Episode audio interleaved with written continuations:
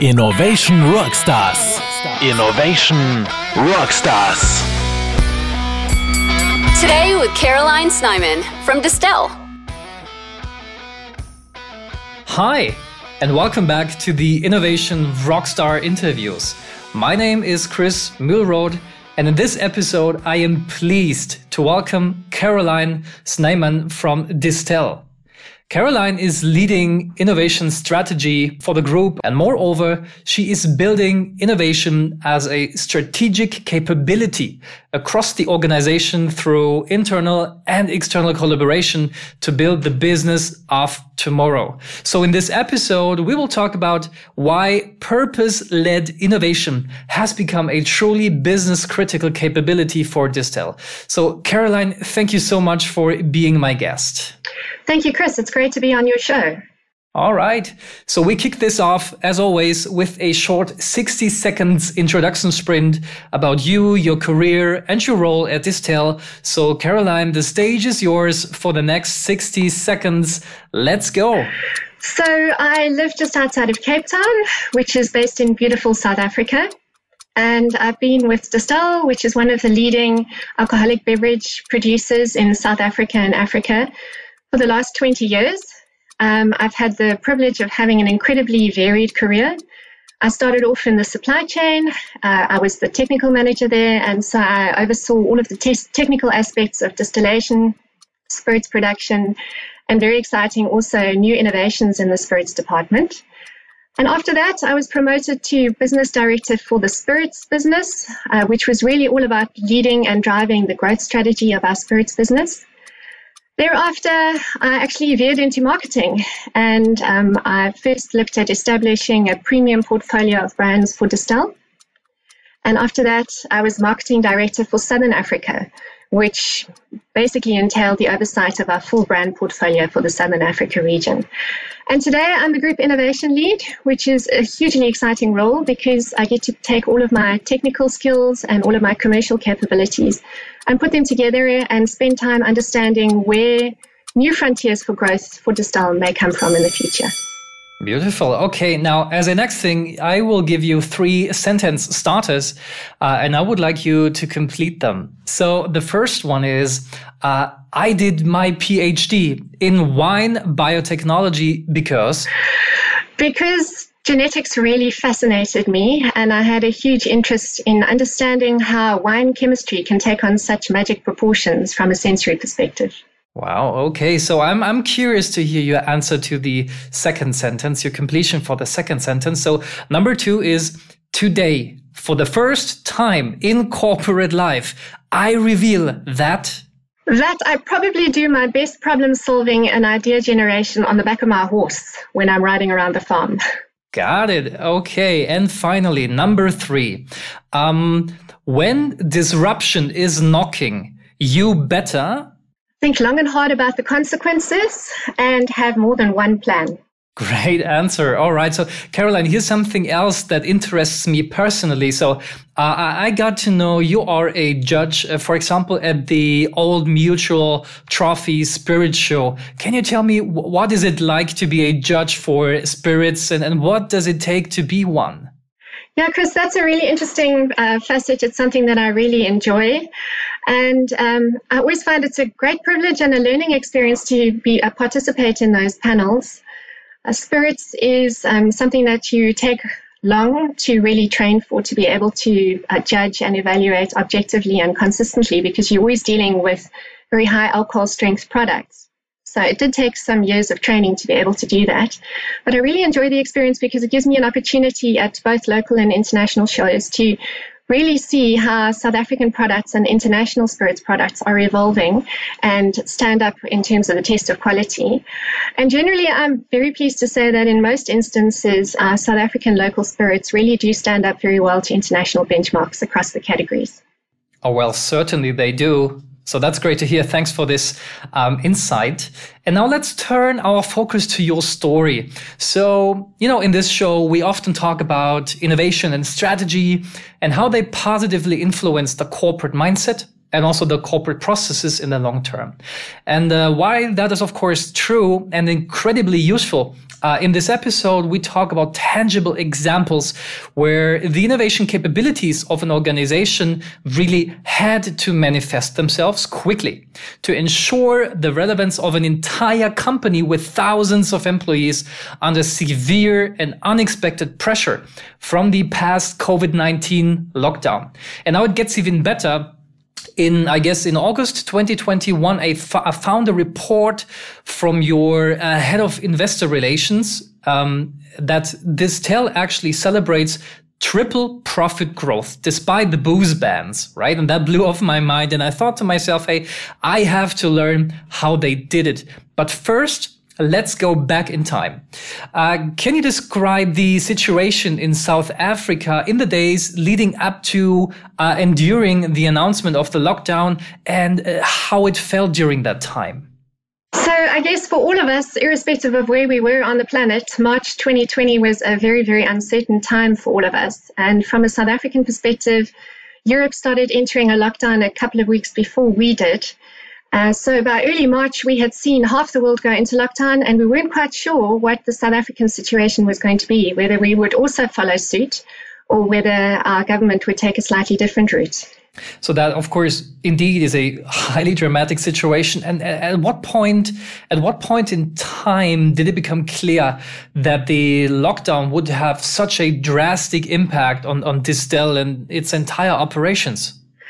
So, Chris, I think by the 18th of March, it was middle of March, uh, we had our borders closed and all our big public gatherings, much like the rest of the world, had been banned. But it was actually only a week later, on the 23rd of March, when our president announced that we would follow suit with a really hard lockdown that would start on that Thursday of the same week. And uh, what we knew at that stage is that it was going to be a full lockdown for 21 days. But what only became clear on the 23rd of March is that we were only allowed to operate with essential goods and services. And in this instance, what that meant is that alcohol wasn't considered an essential good for sale. And alcohol production wasn't seen as an essential service that could continue with its operations. So we had four days to try and figure out what that impact would be on our total organization across the country. And by Thursday night at midnight, all our operations and all of our sales activities had to stop. So it was certainly something that we hadn't expected. Um, it wasn't a precedent that had been followed in any of the European countries or in the States. So it did catch us by surprise, big surprise. And what I, I think at the time, what we didn't realize is um, we'd all anticipated that it would be a 21 day lockdown. So closing operations for 21 days, I think we could still reasonably get our heads around. But in actual fact, what materialized was a 66 day um, halt of all operations before we went back into business. So only a very short amount of time to actually understand the impact. When you compare this to, you know, the classical foresight activities that take, I don't know, weeks, months, or even years to, to, to evaluate and understand of the impact, there was certainly no time, you know, to do that. And now we, we are exactly at that point, right? In such a situation you, you really have just two options, right? Innovate or die. Uh, and now that it has become clear that the only real option for Distell is to innovate and, and to innovate as fast as possible, H- how did it go? Did, did someone just make the call and say, yeah, we're, we're just going to do it like this and, and, and let's go? Or, or how, how did you proceed? Yes, Chris, I think that's a great question. And I, I, do think you're right. We all made a call to see what we could do. Basically, the lockdown affected our entire business. So we, there weren't any products that we could actually sell, even though we had one or two small non alcoholic uh, beverage brands in our portfolio. Just being able to supply that at the time in the midst of everything else was just not possible. And so we sprang into action. It was a collective team effort. And I think you said it up front, you know, your foresights and your insights work from an innovation perspective doesn't prepare you when big change suddenly comes knocking on your door. But it also created a tremendous opportunity for us because I think my biggest uh, learning and experience out of all of this was how immediately the situation created an incredible platform for purpose.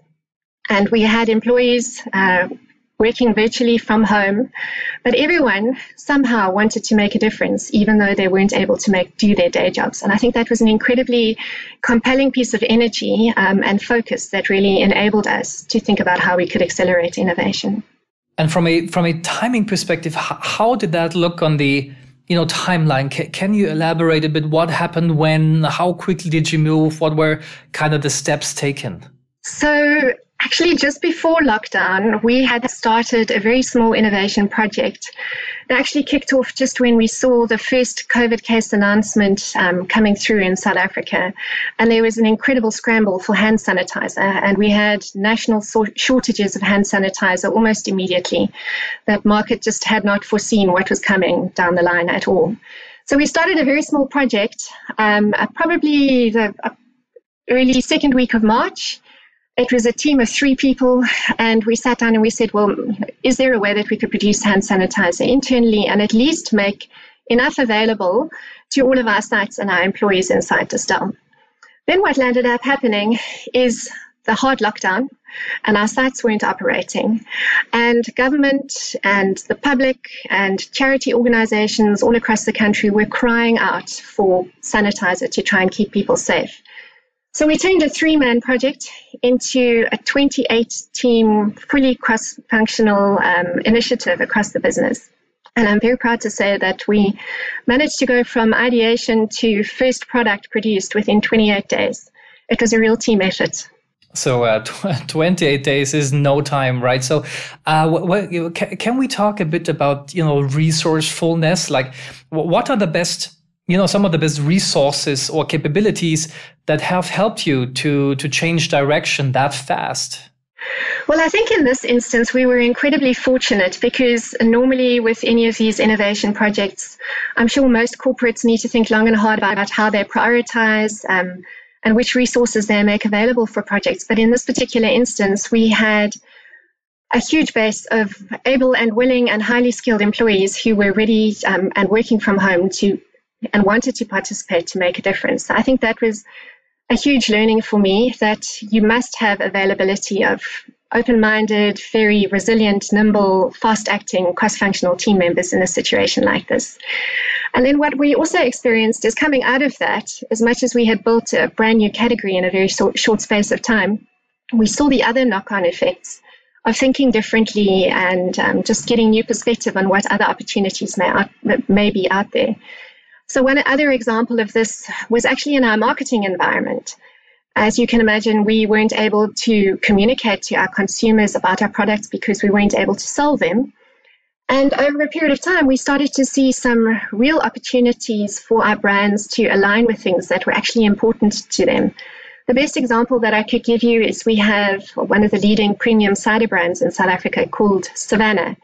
Savanna, for the last 20 years, has stood for its dry sense of humor and has always showcased local comedy.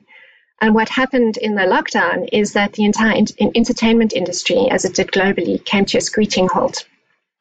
So here was a perfect opportunity for Savanna to actually showcase the plight of our local comedians and to create online platforms where people could still enjoy the entertainment um, and for us to, in, in, in some form, at least provide some continuation of livelihoods for our comedians. And there were many other examples of that in our business over time as well. I think it also catapulted um, our thinking around non alcoholic beverages. So we always saw ourselves as an alcoholic beverage producer. And suddenly, when you're not able to sell what you're really good at, you have to start thinking differently about that. So it's um, in the short term, we had incredible work done by our marketing and our technical teams to produce a non-alcoholic cider in record time. And from an innovation perspective, we did quite a lot of deep, thorough work on understanding what a longer term low and no alcohol portfolio could look like for Distell. And I'm quite pleased to, to say and excited to see how it's going to work out. We have um, a product that is launching in, in October in South Africa. So we'll see how the results of those efforts go and come alive this is really an inspiring and a, a, great story around you know pivoting. So what, about the factories and the machines uh, that you have kind of you know reused or, or you know put them into a different uh, purpose? Will, will it stay the way as it is? Will you keep on producing um, you know for example hand sanitizers or will you just revert back to normal um, after uh, you know the situation will be back to normal? So that's a great question, Chris, um, uh, because I do think, you know, it's one thing pivoting quickly when you have an imperative or a burning platform, but then big businesses always need to ask themselves strategically, I've created a new product category. Is this still worth it for me in the long term when business normalizes? And at this stage, um, we are still selling and producing sanitizer, nothing like the quantities that we were 18 months ago. But I do think we'll, we'll see how that has to pan out over the next few months as the, as the pandemic shapes and morphs over time. But I'm very pleased to say that from a non alcoholic perspective, yes, that momentum has stayed. Uh, the brands are actually showing consistent sales momentum, and I think that's also in line with global trends in our industry. So how hmm, how you know what, what does this kind of disruption actually do to you know the, the the mindset of an entire organization or an entire group? So I you know of course the past eighteen months had been immensely intense, right? Um, so can, can you can you talk about a, a, bit about how the you know past eighteen months changed the perspective of Distell on on the perception on you know strategy and innovation as a whole? I think pre-COVID, Distell always viewed innovation as all of the collective efforts that you could do to make sure that your business remained cost efficient and uh, really relevant for consumers. So I think we were very much driven around a core innovation strategy. And coming out of COVID, or actually living through COVID, I think it's made us realize as an organization that we have to think beyond the core. When your business is suddenly just stopped by factors that you hadn't seen, you've got to start thinking about where else you might prevent um, or mitigate future scenarios that could put you in a similar position. So for us, it's created an, an immense shift in our innovation strategy. As much as our core business really remains business critical and we'll, we fully committed to driving innovation in that portfolio. I think it's made us realize that we also need to focus on adjacent and transformational innovation. There are huge opportunities that change brings along, and they can create incredible horizons for future growth. So that is really where our focus has shifted to now as a team. So you mentioned the focus shifted, you know, away a bit away from the classic core, you know, innovations, and uh, you are also now exploring adjacent and maybe also transformative um, opportunity fields or innovations today. So um, how, how did that go? I mean, can you talk about um, you know, what are these, you know, adjacent opportunities or even transformative innovation opportunities? Obviously, not uh, telling something um, confidential today, but um, I would be interested to hear what fields are you exploring? What's kind of, you know, up next? Probably the easiest way to explain it is to just think about the definition of adjacent innovation and transformational innovation. So, how we view adjacent innovation is really thinking long and hard about existing assets or existing capabilities that we have inside Distell and how we could put them to use in different ways. So for us, um, that could be other beverages, given that we're, we're already rigged as a, as a beverage business. It can also be about leveraging our go to market capability, um, our deep consumer insights, and understanding the future needs of consumers um, and what, what may be required next. So for me, that adjacent innovation piece is really understanding where there are pieces of our existing organization that we can continue to leverage and build in other directions. And then on the transformative side, this is where we're starting to look at completely new and different business models. Um, probably the easiest way for most businesses, and I, I, don't think there's any surprises here, is just understanding the value of digital platforms and shifting consumer engagement models um, in a completely different way. So, transformative really for us is you know, businesses that take on a completely different shape and form to where we are today, but somehow, ideally, you want to be able to link them back and provide additional value to the overall organization. Yeah, so that, that that's a valid point. I think you know recently uh, we have also um, you know seen a couple of stories where, for example, from the sports industry, right? So where you know um, before this uh, let's say heavy digitization push.